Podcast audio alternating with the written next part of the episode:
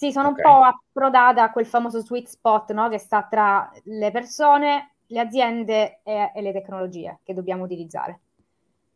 È bello che secondo me, da, considerando le, un po' le persone che ho conosciuto in questi anni e anche la mia esperienza, queste tre, questo famoso diagramma di Venn che adesso ha citato Donatella, dove ci sono questi tre cerchi che si intersecano, dove uno è la tecnologia, uno è la, il business e uno sono gli utenti, possiamo dire anche la psicologia, pa- parlando di utenti potremmo dire persone più che utenti Secondo me sono anche le tre porte di accesso, non so come la vedi tu a riguardo, ma io credo che queste possano essere le tre porte di accesso al, a migliorare o sviluppare una carriera e delle competenze in user experience design.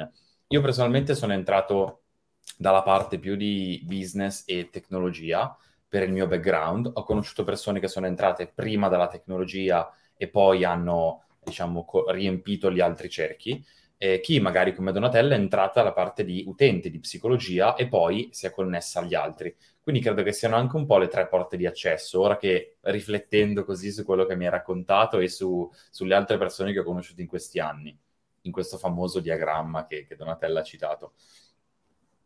Sì, è molto Bene. vero corrisponde molto anche alla, alla, mia esperienza perché lavoro con persone che vengono dal mondo dello sviluppo, che sono programmatori pentiti, che si sono adesso votati alla causa degli utenti.